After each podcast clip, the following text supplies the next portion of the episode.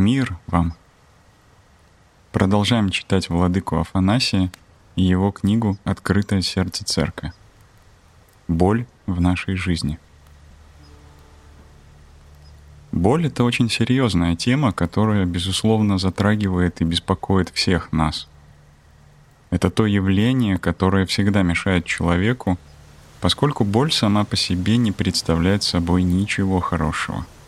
Никто из нас не согласен с болью, не принимает ее — мы делаем все, чтобы ее избежать.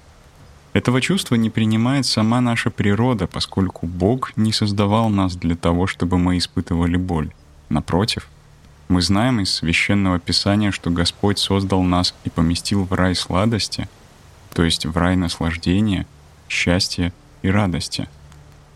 Мы также знаем, что Бог создал человека бессмертным, не имеющим никакого отношения к тлению и боли — для того, чтобы он жил всегда в радости, естественно рождающейся от присутствия Бога. Однако за этим последовал свободный выбор человека, разрыв отношений с Богом, отпадение человека от любви Божьей. В результате нарушения человеком заповеди Божьей в мире появилась боль, которую человек испытывает как на душевном, так и на телесном уровне — Таким образом, теперь в нашей жизни присутствует боль во всех своих проявлениях. Одна из наших ошибок в отношениях с Богом — ложное представление о том, что если мы будем рядом с Ним, наша жизнь будет счастливой, и все у нас будет хорошо. Мы просим у Бога здоровья, счастья, всего того, что является естественным, но не первостепенным — Большая ошибка считать, что если мы будем рядом с Богом, то не будем испытывать никакой боли. Христос не обещал нам, что жизнь рядом с Ним будет лишена боли. Напротив, Он четко сказал, будем ли мы рядом с Ним или вдалеке от Него, боль будет присутствовать в нашей жизни. Но рядом со Христом боль смягчается и ослабевает. Другая ошибка в наших отношениях с Богом это великий вопрос, почему Бог попускает мне это. И мы начинаем роптать на Бога. Если же мы не ропщим на Бога, то у нас рождается другой вопрос. Что же делает Бог по отношению ко всему происходящему вокруг? Почему Бог позволяет присутствовать злу в этом мире? Почему все это происходит? И как Бог может это принимать? Почему Он все терпит? И почему не изгоняет зло, которое он может изменить? Каков ответ Бога на это великое и трудное явление боли? Если человек ограничивает свою жизнь 70 или 80 годами, тогда действительно наша жизнь трагедия. У тебя есть 70 лет жизни, и эти годы наполнены слезами, скорбью и болью. Значит, человек обречен — Значит, человек — это трагическое существо, обреченное на боль и смерть, и у него нет больше никакой другой перспективы? Это не так. Мы находим ответ на этот вопрос в личности Христа, который дает нам другое измерение жизни.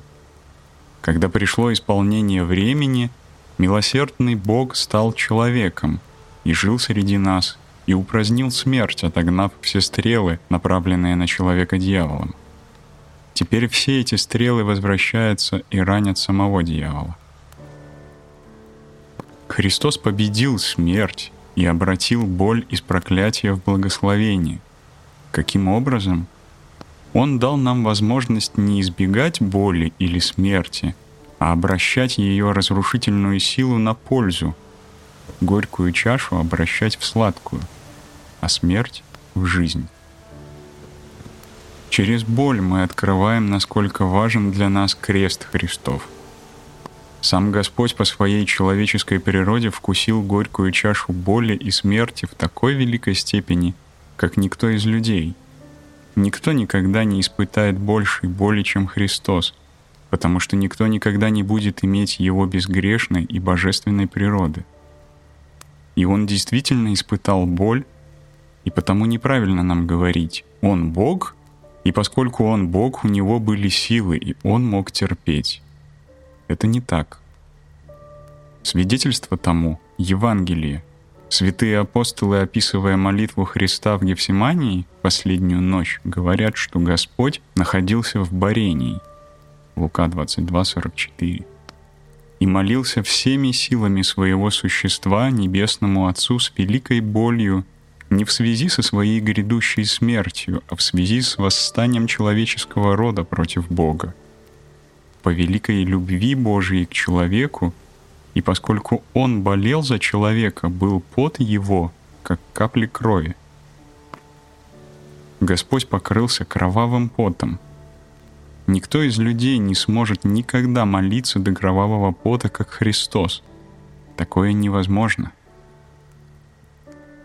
Однако Христос источал свою кровь от той неописуемой степени боли и скорби, которую Господь своей человеческой природой решил вкусить, желая показать нам, что Он истинно стал человеком и истинно умрет, и, конечно, истинно воскреснет. Так что мы имеем перед собой в качестве первого мученика самого Христа, который испытал боль и может нас понять мы имеем первосвященника, который может сострадать нам в немощах наших.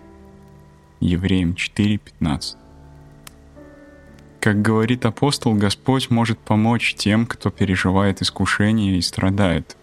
Он первый пострадал и перенес страсти, скорби и смерть, и таким образом может сострадать нам и нас понимать в наших скорбях, переживаниях и страданиях.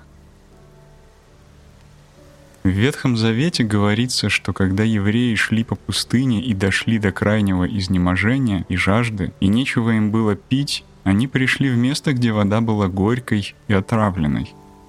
Тогда Бог показал Моисею дерево и сказал ему, «Возьми это дерево, брось в источник, и эта вода сделается сладкой».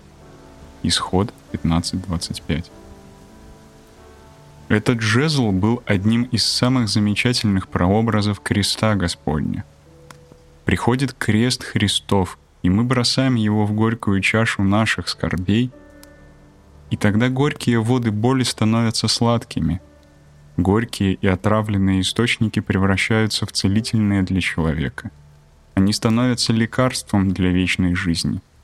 Так что боль из врага человека превращается в его благодетеля — Нежеланная боль становится желанной. И это не мазохизм. Мы знаем, что болью и крестом прииде радость всему миру. Мы знаем, что правильно относясь к боли, к скорбям и к самой смерти, мы можем жить вечно вместе со Христом в Его вечном и бесконечном Царстве. Таким образом, в церкви боль не упраздняется, а правильно используется, превращается, преображается нашим терпением, стойкостью, молитвой, постоянной памятью о Боге эта горькая чаша боли становится сладкой чашей бессмертия. Боль теперь является для нас не страхом и трепетом, а полем борьбы, подвигом. Подобно тому, как спортсмен бежит на стадионе и, получив награду, забывает свой труд и тренировки, так и христианин — провидя славу, которая откроется, и вечные блага Царствия Божия. Римлянам 8.18. Забывает горечь боли и смерти. Так что с терпением мы должны проходить предлежащее нам поприще. Евреям 12.1. Поприще скорбей, искушений, испытаний. И в чем заключается тайна — том, что мы взираем на начальника и совершителя веры Иисуса. То есть постоянно видим перед собой и имеем путеводителем Господа нашего Иисуса Христа, который нас утешает. Боль — великий дар, и если мы правильно им воспользуемся, он превратится для нас в благословение. Мы должны рассматривать боль в перспективе Царствия Божия — что бы с нами ни случилось в этой жизни, все это очень незначительно и ничтожно по сравнению с тем, что нам даст Бог в вечном Его Царстве. Нынешние временные страдания ничего не стоят в сравнении с той славою, которая откроется в нас.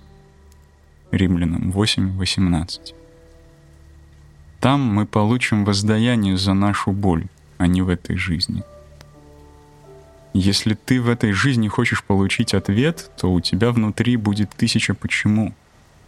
А если будешь смотреть на все в перспективе Царствия Божия, тогда примешь боль как великое благословение. Таков ответ Бога на боль человека. Он не дает ему ложных обещаний, что упразднит боль, а обещает преобразить боль из проклятия в благословение Божие. Посмотрите на бесчисленные воинства святых, говорит Ава Исаак. Никто не восходил на небо безболезненно, но все через множество скорбей. Не надо думать, что святые прожили жизнь без боли или с малой болью. Крест есть у всех без исключения, кем бы и где бы мы ни были. И если мы не имеем болезней, если у нас их пока нет, мы несем крест наших грехов – крест ветхого человека, который нас мучает и истязает. На этом темном горизонте осветить наш путь может только распятый Господь, который есть свет всех распятых людей. Он, который сказал нам, «Приедите ко мне все труждающиеся и обремененные, и я упокою вас». Матфея 11, 28. Он является той великой тайной, которая нас утешает.